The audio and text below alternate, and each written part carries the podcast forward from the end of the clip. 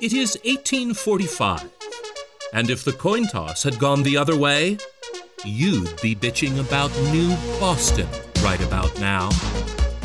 This is some kick ass Oregon history.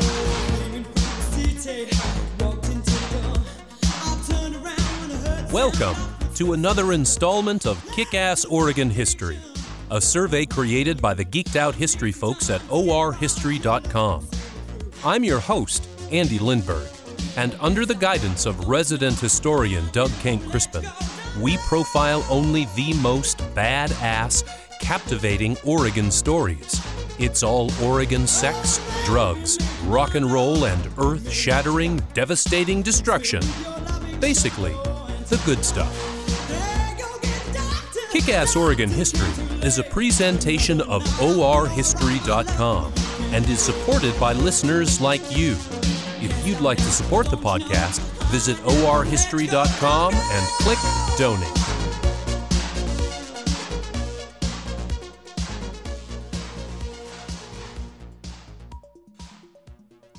How many times have you heard people grumbling about new Portland and bemoaning the loss of their beloved old Portland? What the hell does that mean when people say old Portland? It certainly implies geographic location and an unspecified time in the past, but certainly there's more than that. Author Heather Arndt Anderson says Old Portland was less shiny and more real. Willamette Week's Becky Ohlsen calls it funny, tragic, morally complicated, cheap, beautiful and seedy, scrappy and dirty. Thrillist's Dan Schlegel said Old Portland was a grungier Northwest town that never wanted fame or splendor or their beloved quirks to be showcased in a nationally renowned sketch comedy TV show. Historian J.B. Fisher gave us his take on Old Portland. Well, Old Portland for me is kind of pretty much the early 1990s because that's when I was really, when I was a college student here, really into the music scene.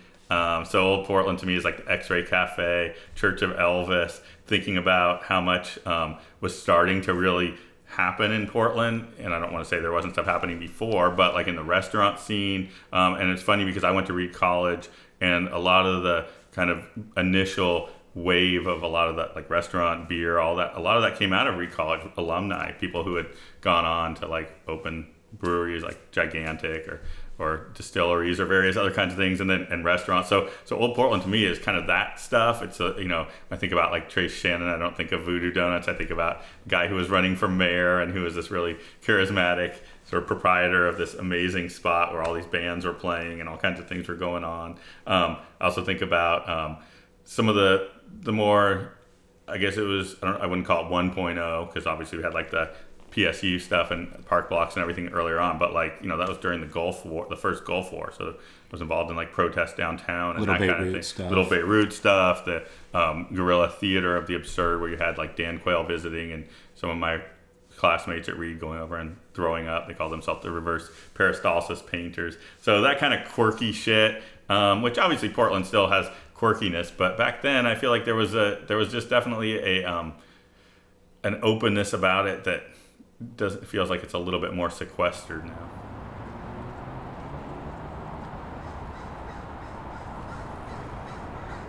This is resident historian Doug Kenck Crispin, and I am on the west bank of the Willamette River right now in downtown Portland. I'm standing on the seawall at the end of Harvey Milk Street, and in front of me is an interpretive display, and across the top it says, The Clearing. What the hell does that mean? Well, let us tell you. In the 1830s, the clearing was a quiet little stop over on the west bank of the Willamette River. It was about an acre in size and relatively clear of trees. Trappers and traders traveled the 30 river miles between the little burg of Oregon City and the weighty Columbia outpost of the Hudson's Bay Company, Fort Vancouver. Native Americans had utilized the space as a camp location. The clearing was a known pit stop on the Willamette River where native folk, or the pink people when they came along, might pull over their canoe and start a fire. You'd have some lunch, smoke a pipe, and maybe take a little nap.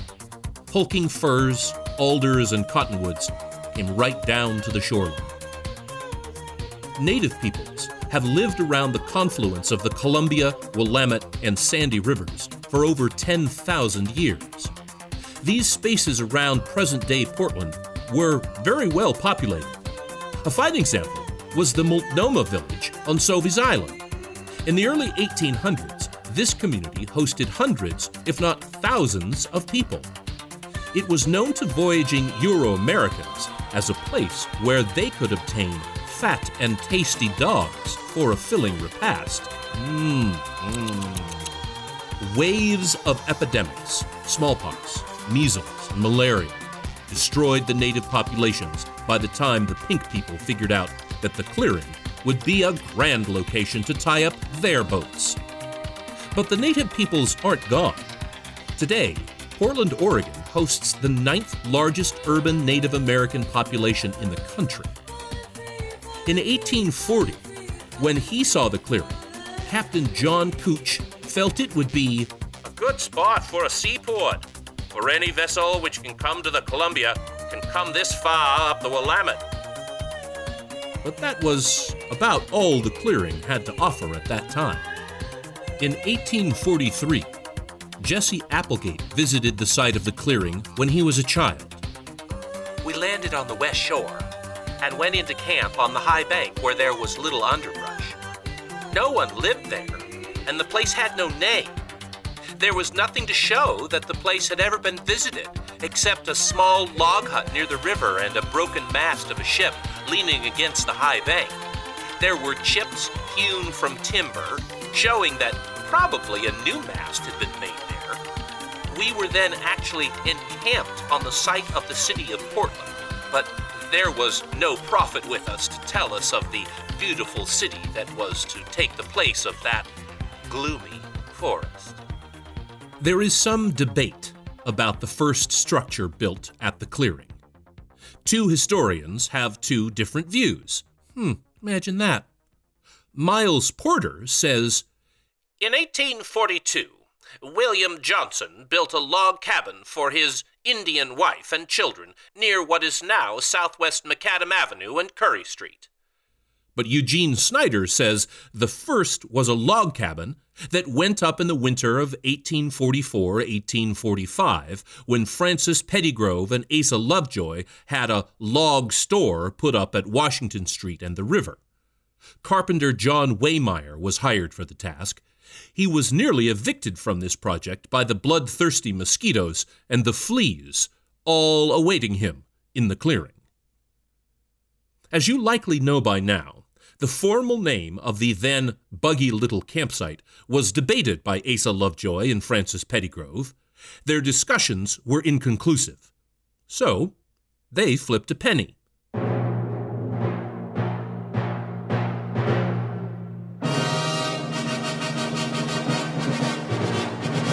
we now present the Kick Ass Oregon History Players audio reenactment of that famous 1845 fateful coin flip, recorded in the actual place, actually on the porch, just through the window because the building was closed, the actual place in Oregon City where the coin toss happened. We go there now.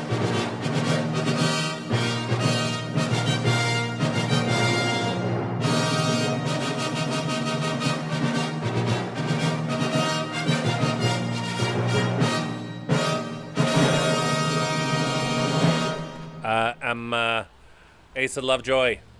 You, uh, we should call it Boston. Hey, huh? Portland. You're you're a prick, Pettigrove. You're a fucking prick. Portland. No, Boston. How you like them apples? Portland. Well, we better toss a coin then. Here we are at the Ermatinger House beautiful house here in Oregon City. 1845. It's 1845. We feel necessary to speak the date out loud. Oh, I've got I've got a coin. Sticky. I say Boston. Portland. Boston. We'll, we'll flip a coin for it. Sounds good to me. All right. Heads, it's Boston. Tails, it's whatever you wanted. Portland. Coins up in the air. It's heads. It's heads. You got it. So you then you got to go. No, best two out of three. No, best dude, you got to participate in this. Best two out of three. Pettigrove. All right. So far, it's gonna be Boston. Toss. Tails. Ah, all right. Two out of three. You officious little twat. All right, here we go. Final, final coin toss. Whether we're gonna name that place up the river, Portland or Boston. Tails. Ah, shit.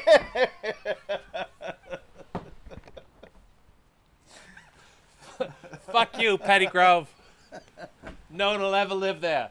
And if they do, they'll just complain. And that's how it happened. Reenactment.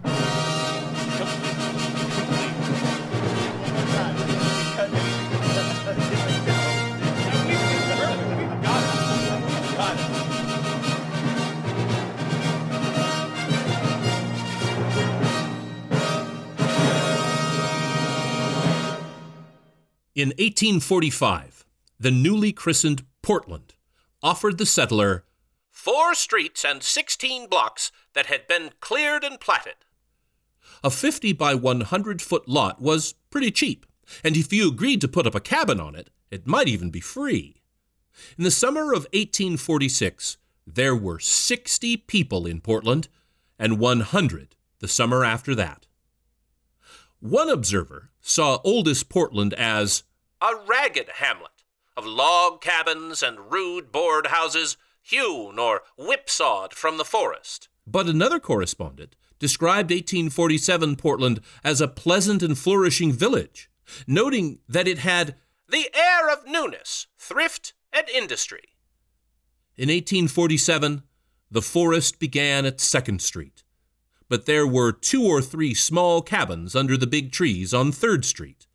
Bears and cougars loitered around what would be today's 6th Street. By June of 1850, a visitor noted that Portland has boomed. But The streets still remained innocent of sidewalks, and the tree stumps in them were numerous. About 800 people lived in Portland in 1850. Four years later, there were some wooden plank sidewalks. But there was not a street regularly graded, and it was dangerous going about at night anywhere in the city without a lantern in your hand to see the holes in the stumps. Stumps in the street were painted white to aid nocturnal navigation. When it rained, as it seemingly always has here in green and lush Portland, the mud in the streets would be quite deep, and the consistency of a very good batter.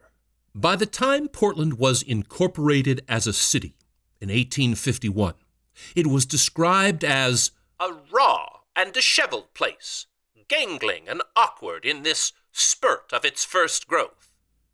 there were about a 120 single story buildings, boxy and many painted white, in addition to a few older log structures. Six or eight saloons were right in the midst, and some native people's homes were on the periphery of the town. Wood stoves were used for cooking and heat, and thick smoke consistently clung over the community. Hearing about this oldest Portland, you can hear how much it changed in just its first 10 or 15 years. But that's a consistent thread in Portland's history. Portland keeps changing. By the 1860s, Portland was a winter resort for practically all the Northwestern miners and trappers. Money was easy, and the town was wide open. Indians were a common sight and occasioned no comment. Fights and street brawls occurred without official molestation at all hours, both day and night.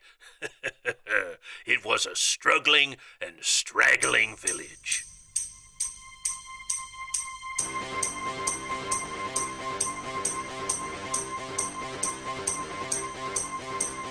When you hear bitching and moaning about New Portland, one of the top complaints is always the rent. That has remained consistent throughout the many old Portlands. Rent was often a gripe. A few examples 1868. You will find that there are no discernible houses to rent. The great and increasing growth and improvement of our city is no chimera. 1871. The exhibit proves conclusively, in the most appreciable manner, the rapid strides of our city towards wealth and greatness. Rents are justly pronounced enormous. 1890.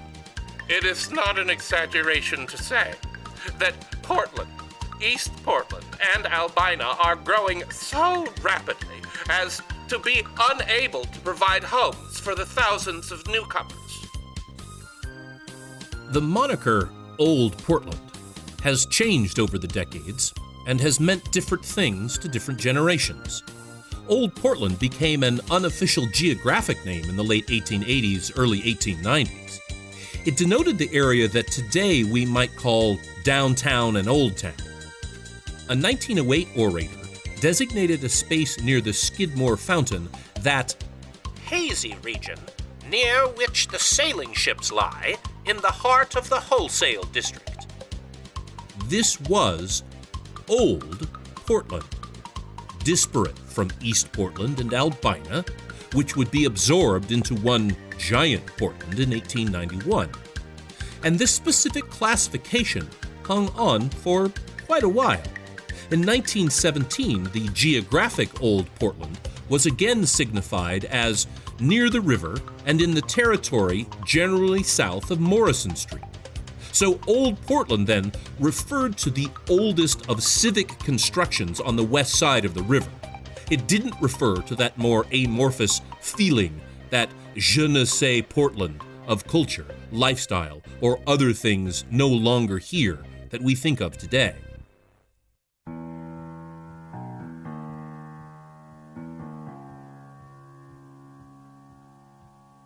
In the 1900s, the wistfulness for Old Portland was seen as kind of a backwards hick thing.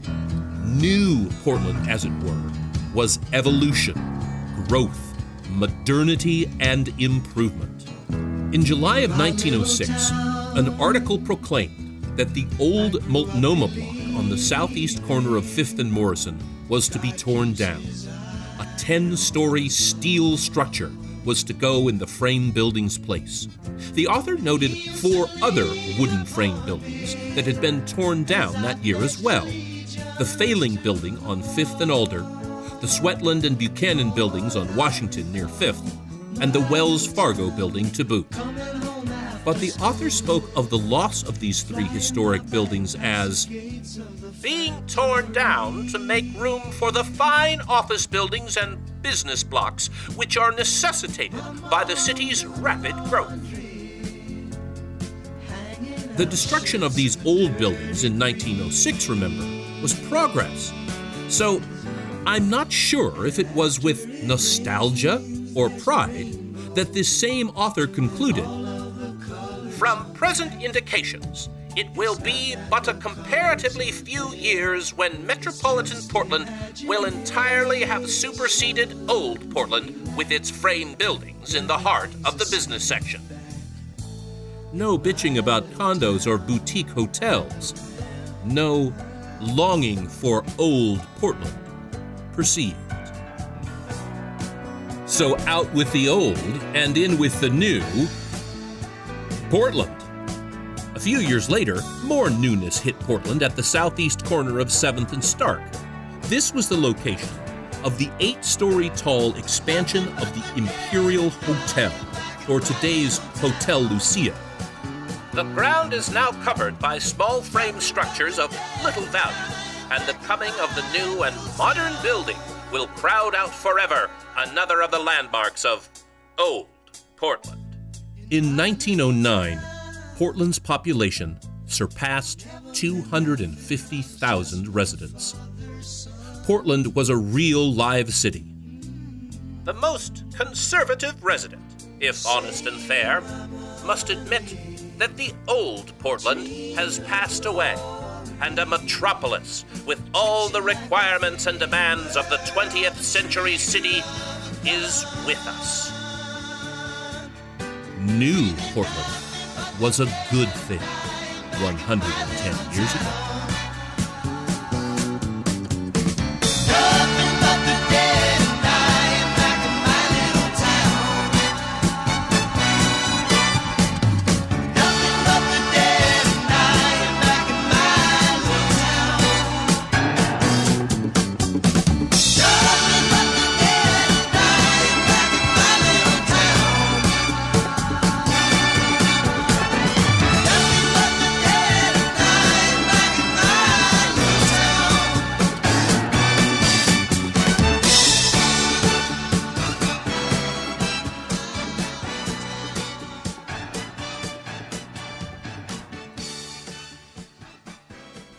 This is Andy Lindberg, Cub reporter for Kick-Ass Oregon History, and I'm here with uh, Portland impresario Kevin Michael Moore, who is the administrator for the Dead Memories Portland Facebook group.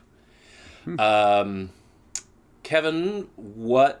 Tell us a little bit about the Dead Memories group and how that came to be. Okay. Um, well, I uh, I had ran a record store in Hawthorne through the late '80s to late '90s, and and uh, and it went away. and at one point, Bird Sweet Records is the name of the record store. Great record store, best job I will have ever had. Um, but it went away, and I just could not find a picture of it anywhere. And and and it became a point where I was like, I, I can't believe no one took a picture of this record store. It it, it was an I, iconic place right next to the Baghdad Theater. And and big Charlie Parker in the window. People remember it really well, but there were no pictures taken of it. So um, I just got on. It was early days of Facebook, and I got on Facebook and went, you know what? I'll just create a group to see if someone can't find a picture of that record store, and that's where Dead Memories started from. And we and I started getting loads of pictures of, of that, and then I started realizing, well, there's a ton of places I can't remember, or I sort of remember, but I'd sure like to get a picture of them in my head. I like to see the interior of the of, of the men's room at Satyricon. I I'd spent many times in there. I would like to see what it look what it Yes. remember what it looked like. So this group kind of comes together and and now thirty thousand people in the group. Really, thirty thousand And- and members. it- well, they're not always all active. Sure. but there are hundreds of people on that in that group every day. And now I go in there basically to fix problems, you know, to stop trolling. So, so talk about that. What are what kind of problems come up in a Facebook group of pictures of old Portland? Well, people get on there and then they like to. I mean, Portland's had some tragic history, some very racist past stuff. Yeah. And then people want to post a picture of the Coon Chicken Inn, and then it's already been posted many times, but that's just like an avenue to just start all of this. Like, then you realize who you've got. When you've got that many people in the group, you start to realize, oh, they're not all just like me. They're all different kinds of people who have all different kinds of problems and different ideologies, and some of those are not very nice. So you kind of weed the So, so Group down. that's interesting. So you've got so you know of course you we can break it out by you know boomers, Gen Xers, millennials, all that sort of thing. What do you think that that nostalgia experience, that posting experience, does for each of the different kind of demographics?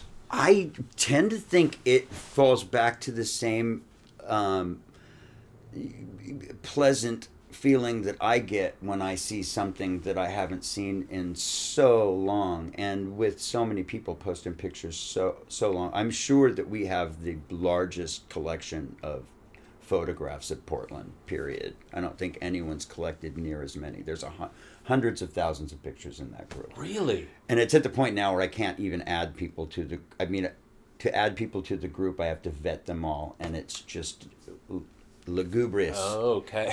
and time consuming. Yes. And I do it like in a big mass, and then I have to get all the robots out of there. Yeah.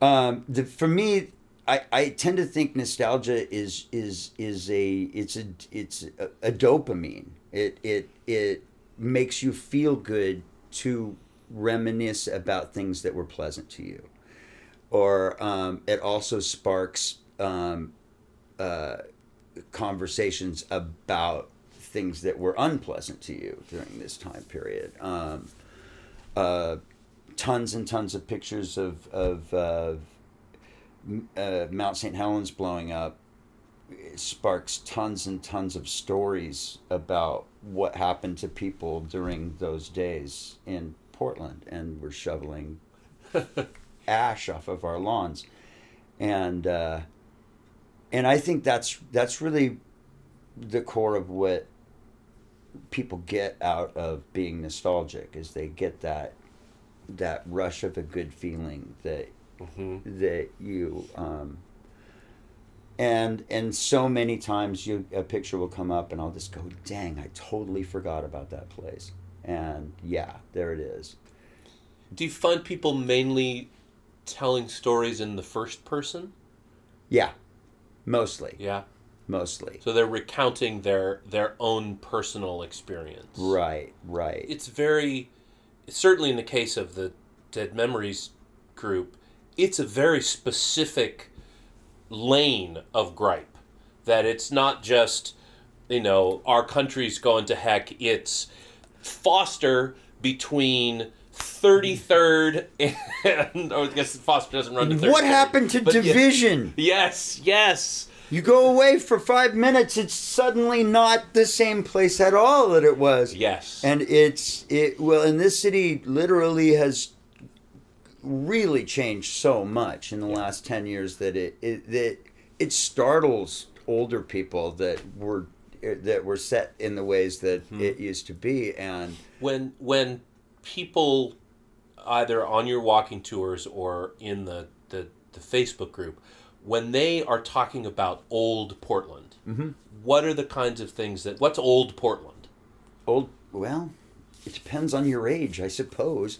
Um, i think portland had a a a, hey, a, a recent heyday within the last 20 years that uh, during the whole time of the uh, of, of seattle's grunge explosion and that happening in portland i was running that record store through that whole time period. And so i watched portland get put on the map. And and when that ended, it wasn't too much later, we got Portlandia, which again kept us on the map. Um, but I think that when people are nostalgic for Portland that aren't elderly, they go back to that grunge l- mid to late 80s, mid to uh, mid to early 90s, that 10 period, of, Uh-huh. uh, 10 years where any night someone could become a star, you know, and and Okay. and uh, so that's like that's Gen X nostalgia right yeah, and maybe that's just me because I was so involved in it during that time period. But the things that get posted on the website a, a ton are things from that time period. The Satyricon nightclub, La Luna, um, i- i- tons of music venues that don't exist anymore. Um, uh, and then you go back a little bit further than that, and and um, it really comes down to p- people are nostalgic about businesses and buildings and and, Yeah. and the, restaurants. the train at, at Meier and Frank the train at Meier and Yeah. Frank, the um, uh, Henry Thiele's, Thiel's, Thiel- yeah, Thiele's, Thiele's. yeah, Thiele's. I think so. I think I say that right. Thiele's, Every time I say it, it comes out of my mouth. I'm yeah. like, I, I, I think I only went to that restaurant once. Yep. But I remember seeing it all the time. Um, well the, you know it's the the new place is there it's it's Dealey Square so there's you know they've Oh. at least acknowledged that there There- was there something was something there. yeah Yeah.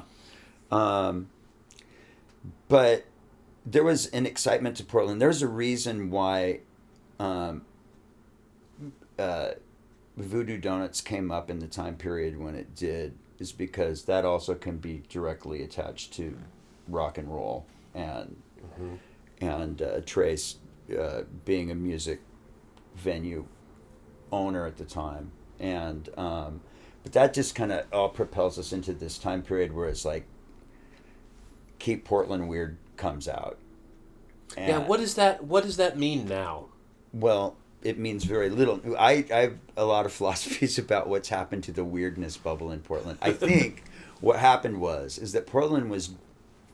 First off, we don't get that. T- we get that that slogan from Austin. Yes, yes. That's- it's that's- not even original. We were the first to steal it, though. So there's 17 cities Yes. advertising "Keep Their City Weird." We're Yeah. the second one, but um, during that time period, Portland certainly was weird. There were very eccentric people. There was um, a time when there was one hula hoop guy at Saturday Market. Now they are legion. and now it's just gone too far where it's just like well now you can't just be a hula hoop guy you got to have a darth vader mask on and ride a unicycle See, and, even and even go right now, you're you're talking about how great old Portland used to be. I love it. and and that's when it started to get bad though because we got to the point where it's like okay now you're trying to be weird yeah. And there's a difference between actually being weird um, like the gal that ran uh, 24 hour church of elvis legitimately strange lady. Um, she wasn't trying at all. She just was strange. Yes. and and uh, we went from that to this trying to be strange. And now we've gotten past the bubble of it all where it's like longtime residents of portland are tired of you if you are trying to be weird we are over it we are past it if you're genuinely weird then we might be a little afraid of you but Mm-hmm. we're not going to be it, we're just not enthusiastic about the weirdness I mean, like where does where does where does this nostalgia go? This this old Portland thinking. I, I don't know. It's one of the things about the Facebook group. Like at one point, I tried to thinking, well, I spend so much time doing this. I should, I should monetize it in some way. But it, I, I think we did count. We did calendars for a few years, and it Uh-huh. just kind of is a lot of work, and it broke us even. And it was like, you know what? This is just like a service. I Yeah. just really know. It, it, it started off as a hobby, and like I say now, I'll jump on there if I see a particular picture that I go, "Wow, that's really great." Um, and I'm really into. I'm if old photographs are. Uh, I'm I'm love them. And so, um, and that, and to you know, kick, kick off the racist guy who's being a jerk to the grandma who's just wants to tell her story about the little restaurant she used to own on Foster. Yeah. Um, but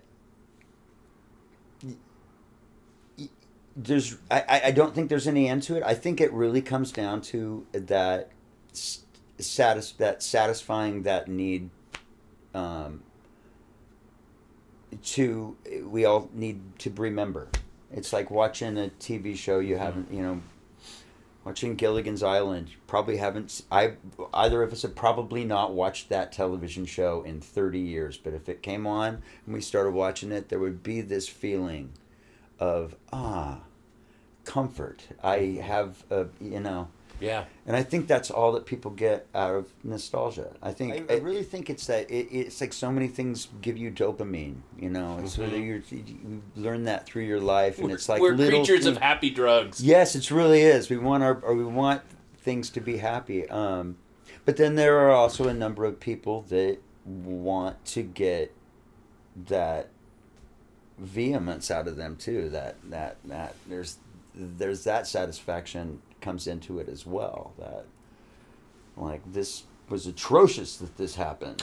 yes, they, they need to express their their anger uh, and disappointment that this thing is gone. Yeah. Um, and or in and in a lot of ways it's things that are gonna go that'll get a i mean yeah.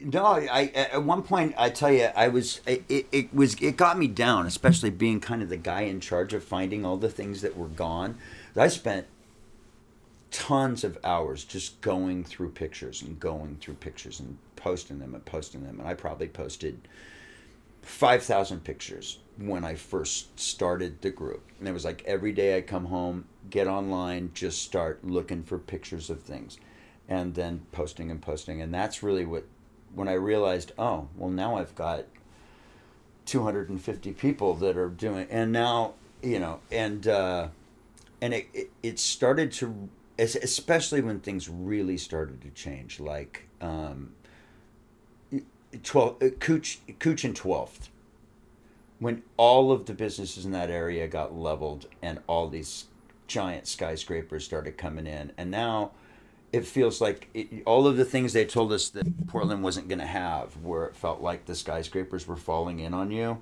The reason why they have to be topped at a certain level and they have to be tapered at the top, if they, it, it, there's reasons for that, and it's all because um, of God, I forget the name of it. There's a term for it, but it's uh, um, a canyoning.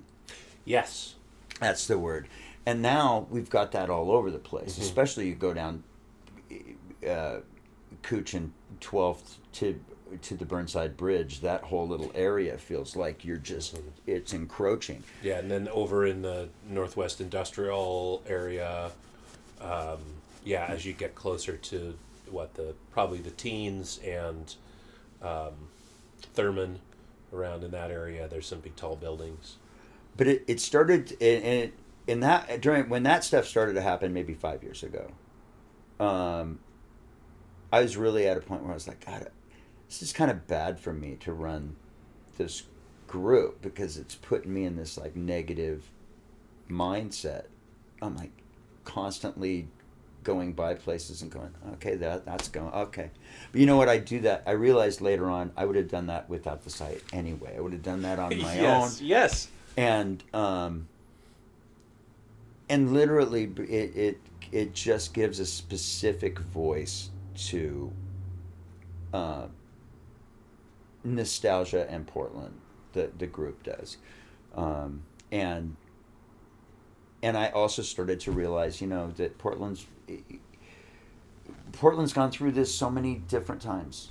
I mean, you know, um, early 60s the city completely changed M- m- uh, 70s we start getting skyscrapers and everything had to change. I was Yeah. around but not uh, can't really remember all of it but and how many how many times are we going to see the white stag sign you know change? rebranded, you know, yeah. rebranded. And thank god it didn't go to university of oregon it was going to like it's eugene it's not even our town. It's like no. Well, it's like Portland's this, like I like a lot of cities are. It's a it's become a combination of historic preservation and modernity, and of course modernity changes. You know that what there's uh, a number of houses that I see that uh, 40 years ago when they were built were of the modern style. Right. But now what people want is something that looks like a craftsman. So they tear down the single level ranch and they put in a house that is mimicking what the single level ranch tore down and Right. replaced. in the first place yeah and boxy condos big boxy see the portland's just going to struggle until it starts to realize that that all of the new people moving into portland aren't uber wealthy and can afford these mm-hmm. places Welcome, dear ass kicker, to Portland, fucking Oregon, the land of change. I'm recording this sermon in front of Cameron's books, which may be no more very soon. But as you've heard, this is a constant theme in the City of Roses. In 1909, the loss of Camerons would have been considered progress. Old Portland was disposable. By 1951, though, some lamentations were recorded. The new Portlander has little love for the old. He is doing his utmost to wipe out the beauty that comes from dignified old age. So, as you can see in 1951, they must have been talking about an old Portland from the 1930s. And when we lament Camerons, we're pining for an old Portland from maybe the 1970s or the 1980s. And of course, there's J.B. Fisher's Old Portland. But when you date old Portland, like 1991, 93, something like that. So, right there, we have three old Portlands from three disparate time periods. All are equally valid in geography and in oldness. But what about you? Is Little Bird closing down a sigil of your own private old Portland? Henry's Tavern in the old Henry Weinhard building? Or maybe the tonsorial parlor at Huber's? Or the food cart pod where Escape from New York Pizza used to be? Because ultimately, your older own private old Portland might sound kind of lame and trite when considered with the other old Portlands before. But who fucking cares? As a Portlander, it's your God given right to bitch about New Portland, however fresh and young your old Portland may be.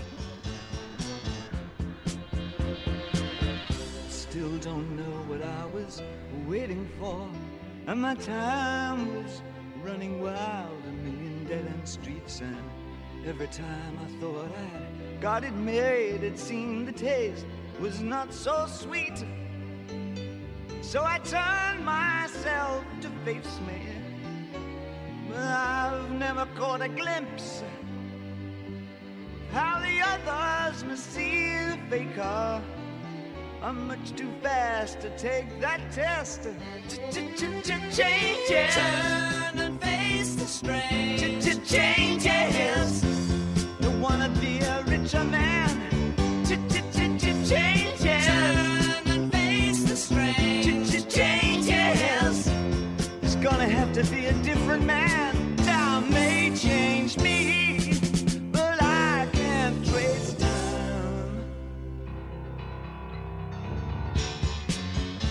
Thank you for listening, Ass Kickers, and be on the lookout for future podcasts from orhistory.com. We hope that you agree that today's episode featured some kick ass Oregon history. Today's podcast was written, recorded, edited, and produced by Doug Kenck Crispin and Andy Lindberg. Citations are available on request. Kick Ass Oregon History is on Twitter at Oregon underscore history. Follow us on Instagram at KickAssOregonHistory. We're also on the Facebook. The email address is OregonHistorian at gmail.com. Want more Kickass Oregon history in your life? Become a podcast supporter. Learn more at orhistory.com. Just don't get too close to Mr. Kenck Crispin. You officious little twat. You stay historic, Oregon, and kick ass.